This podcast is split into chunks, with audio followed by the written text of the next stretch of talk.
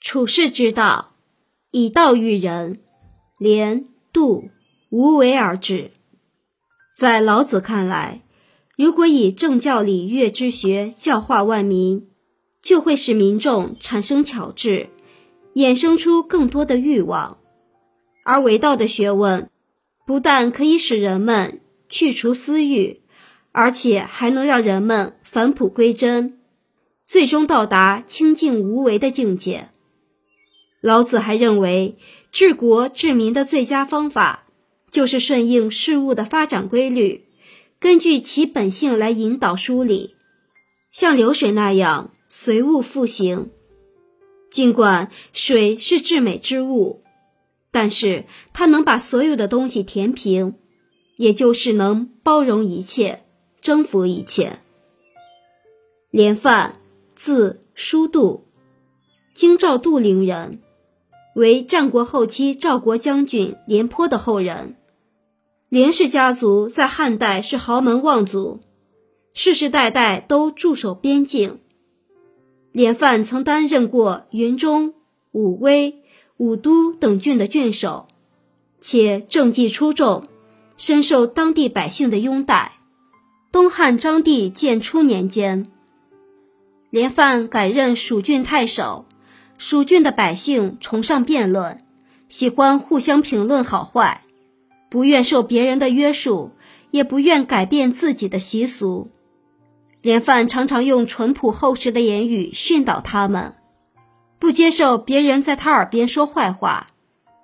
当时成都物产丰富，人口众多，百姓的居所都靠得很近，城里的居民有晚上工作的习惯。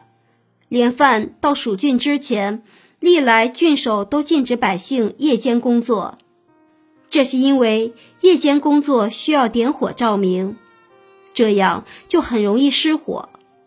一旦失火，就会有大片的房屋被烧，造成重大损失。尽管官府有明文禁令，但是百姓仍旧在夜间偷偷的工作，由于他们不敢公开点火。只能暗中用火照明，所以火灾发生的频率更加频繁了。连范担任蜀郡郡守后，先是废除原来的法令，允许百姓夜间点火工作，只是严格要求百姓储存水，以便能及时救治火灾。自从连范废除了禁令，百姓都感到很方便。而成都地区的火灾也明显减少了。百姓为了歌颂连范，特地为他编了一首歌。这首歌唱道：“连书度来和睦，不禁火，民安坐。平生无如今武库。”意思是说，连范做蜀郡郡守做得太晚了，他不禁止我们夜间点火，让我们在夜间安心工作。让我们过上了从来没有过的好日子。连范在蜀郡做了好几年的郡守，后来因故罢官，回到了故乡。连范一生都在边境做官，他广泛开垦田地，囤积粮食财物，全部接济了宗族和百姓。连范治蜀遵循的是无为而治的原则。唐宪宗时期的宰相。杜黄商对无为而治也有过精彩的论述。唐宪宗继位以后，采取一系列措施，力图中兴唐朝。有一次，宪宗召集群臣一起讨论治国的策略。宰相杜黄商在平顿藩镇叛乱方面做了很大贡献，所以宪宗对他十分器重。很想听听他在治国问题上的看法，于是向杜黄商说道：“自古以来，有些帝王为各项政事勤勉的操劳，有些帝王却端身拱手、清静无为。他们各自都有成功或失败的地方，怎样做才是最合适的呢？”杜黄商回答道。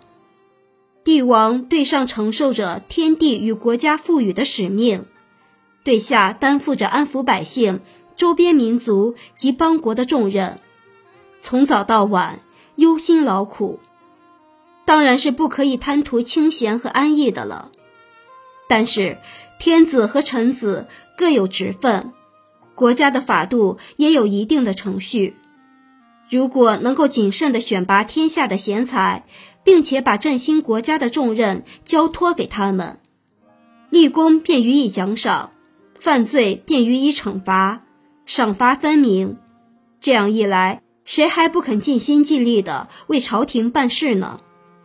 朝廷还有什么目标不能实现呢？显宗听了以后，觉得很有道理，示意杜皇商继续往下说。杜皇商接着说道：“贤明的君主在寻找人才的时候非常辛劳，而在任用人才之后却能非常安逸，这就是虞舜清静无为而使天下大治的缘由啊。至于诉讼和交易等细碎繁琐的事情，都应该交给职能部门去办理，而不是由君主来公卿过问。”如果什么事情都要由君主来亲自处理，那么天下的事情是处理不完的。看到唐显宗听得很认真，他又举例说道：“以前的时候，秦始皇用衡器称举所阅书表奏章，每天一定要阅读一定数量的奏章，这不能不称作勤勉。魏明帝亲自到尚书台按检发行文书。”隋文帝议事时，侍卫们只好通过相互传递食物来充饥。这几位君主的行为不仅对当世全无益处，反而遭到后人的讥笑，这就是费力不讨好了。他们的双耳与双眼，身体与心智都很勤劳，而且也很辛苦，但是他们所做的事情并不合乎事理啊。